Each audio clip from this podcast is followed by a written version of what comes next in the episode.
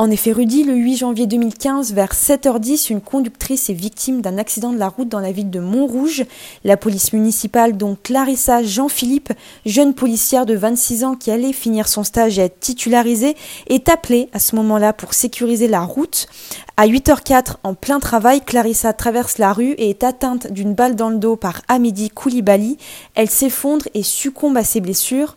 Un employé municipal à proximité recevra aussi une balle dans la joue, mais sans sortira.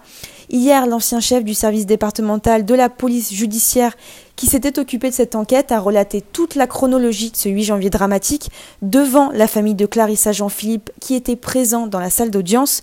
Ayant fait le déplacement depuis la Martinique, la maman de Clarissa, Marie-Louisa Jean-Philippe, dit vouloir comprendre pourquoi sa fille a été tuée et connaître la vérité de la part des accusés présents dans les box.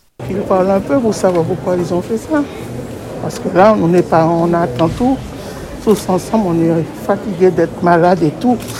On attend tout ce qu'il faut. Très émue et grandement épaulée par sa famille, Marie-Louisa Jean-Philippe viendra à la barre ce matin pour témoigner et faire vivre sa fille, comme elle le dit, malgré la fatigue, le stress et le deuil. Ah si, c'est très très difficile. L'angoisse, il y a la peur et tout. Là, c'est important, il faut que je sois là. J'espère qu'on ne va pas l'oublier.